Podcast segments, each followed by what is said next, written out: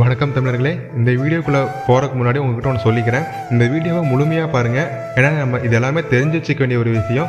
சரிங்களா? இப்போ நம்ம வீடியோக்குள்ளே போகலாம் சுமார் பத்து நாளைக்கு மேலே டெல்லியில் நடந்து வரும் விவசாயிகளோட பொட்டஸ் பற்றி தான் நம்ம இன்றைக்கி பார்க்க போகிறோம் ஏன்னா பத்து நாள் மேலே நடக்குதான்னு கேட்டு நீங்கள் ஆச்சரியப்படுறதுக்குள்ள ஒன்றுமே இல்லை.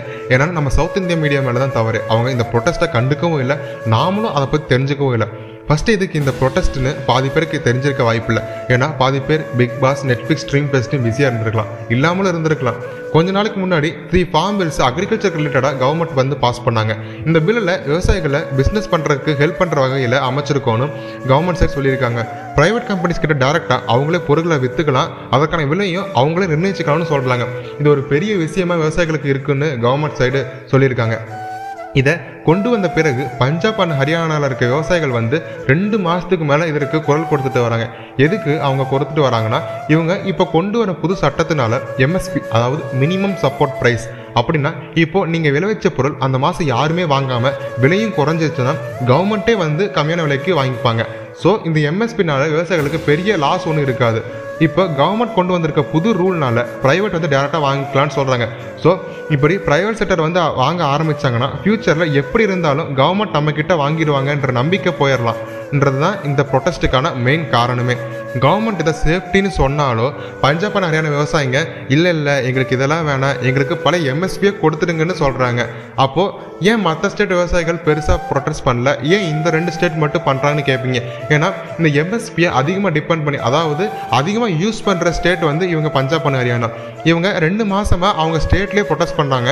ஆனால் கவர்மெண்ட் வந்து அவங்கள கண்டுக்காதனால எல்லாரும் டெல்லியில் வந்து போய் ப்ரொட்டஸ்ட் பண்ணலான்னு இப்போ டெல்லிக்கு வந்திருக்காங்க.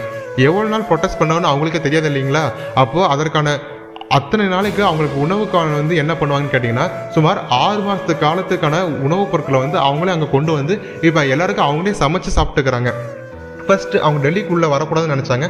ஆனால் அவங்க உள்ளே வர ஆரம்பிச்ச உடனே அவங்க தடுக்கவும் ஆரம்பித்தாங்க எப்படின்னு கேட்டிங்கன்னா அவங்க உள்ளே வர வழியில் குழி தோண்டி போட்டோம். அப்புறம் தண்ணியை வேகமாக அவங்க மேலே அடித்தும் அவங்கள உள்ளே வர முடியாமல் தடுத்தாங்க. அதையும் தாண்டி எல்லாருமே டெல்லிக்குள்ளே வரவும் ஆரம்பித்தாங்க டெல்லிக்குள்ளே வந்து இப்போ அமைதியான முறையில் ப்ரொட்டஸ்ட்டும் ஆரம்பிச்சிட்டாங்க.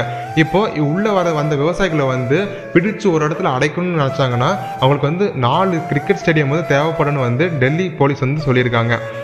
இப்போது இவங்க சொல்கிற கருத்து வந்து கவர்மெண்ட்டும் கேட்காதனால நாட்களை இழுத்துட்டு போகிறதுனால இவங்க வந்து டிசம்பர் எட்டாம் தேதி வந்து ஒரு பெரிய பாரத் பந்த் வந்து கேட்டிருக்காங்க. அதாவது இந்தியா ஃபுல்லாகவே பந்த் பண்ண போகிறாங்க டிசம்பர் எட்டாம் தேதி எல்லாருமே டோல்கேட் எல்லாத்தையுமே அவங்க பிடிச்சிடணும் யாரும் உள்ளேயும் வர முடியாது வெளியும் போக முடியாதுன்னு சொல்கிறாங்க இதை பற்றி எதுவுமே தெரியாமல் நீங்கள் நாங்களும் இருந்தால் அதாங்க மிகப்பெரிய தப்பு.